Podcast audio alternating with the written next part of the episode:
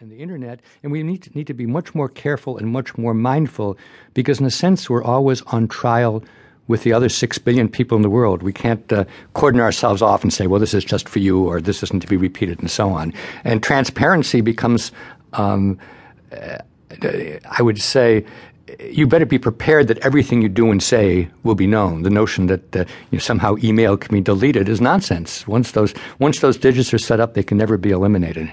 Now, when you talk about these five minds, you're really talking about having each of them within an organization, not just within an individual. Am I correct? Absolutely.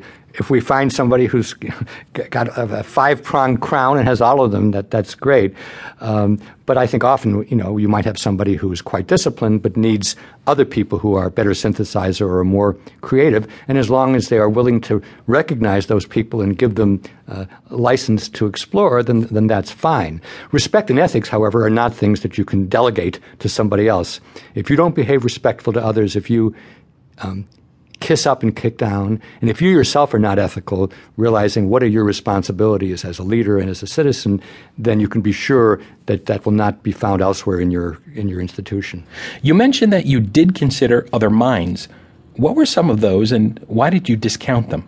I thought about the market mind, because so many things nowadays are in terms of sales and buying and value. I thought about the technological mind, because it's so important nowadays to be able to master the new technologies. I thought about the democratic mind, because that's what we hope will emerge around the world, though I think we've learned you can't impose it on people.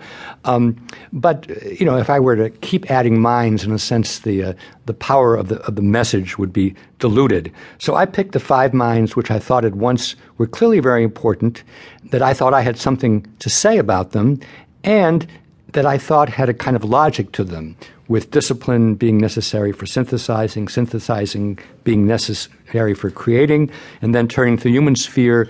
You have to begin with respect, but at the end you have to end with ethics. So there is a kind of a method to my madness. But if you were to say to me, are those the only five minds, I would say, of course not. Do you think that people can develop these minds by themselves? Well, I would say, fool he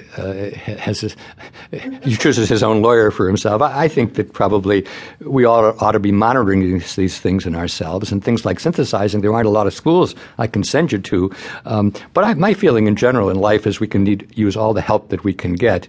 And certainly nobody walks around and says, I'm unethical, but I'm afraid that when you talk to other people about what you do, or when we use what we call in Boston the Boston Globe test. If tomorrow on the front page of the Boston Globe, above the fold, there's an article written about everything that you did at work in the last 10 years, and your mother's reading it, that's the real ethics test, and not whether you look at yourself in the mirror and squint and say, gee, I'm a pretty good fellow or gal.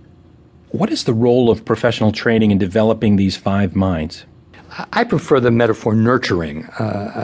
Nurturing means you set up a milieu where these models are present, and you encourage people by modeling, by giving them feedback, and so on. I have nothing against a course in any of these, but far more important than a course is a place where every day you see your masters, the people who are your supervisors, and your peers, the people we work with every day, as embodying discipline, synthesizing, creating, respect, and ethics. If you have a milieu like that, it's pretty clear who fits in and who doesn't, and you have to have consequences. If somebody behaves unethically, they don't get a lot of chances. If somebody behaves disrespectful, they don't get a lot of chances.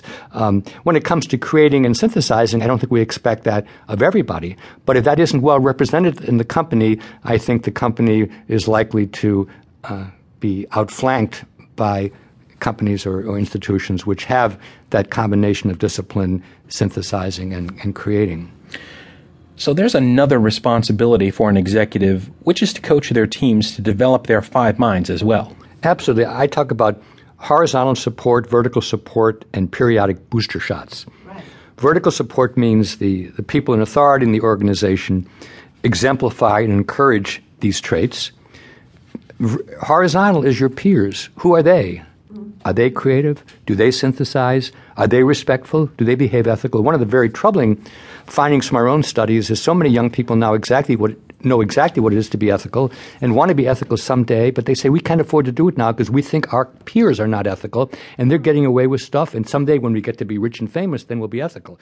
That's a slippery slope argument, which almost...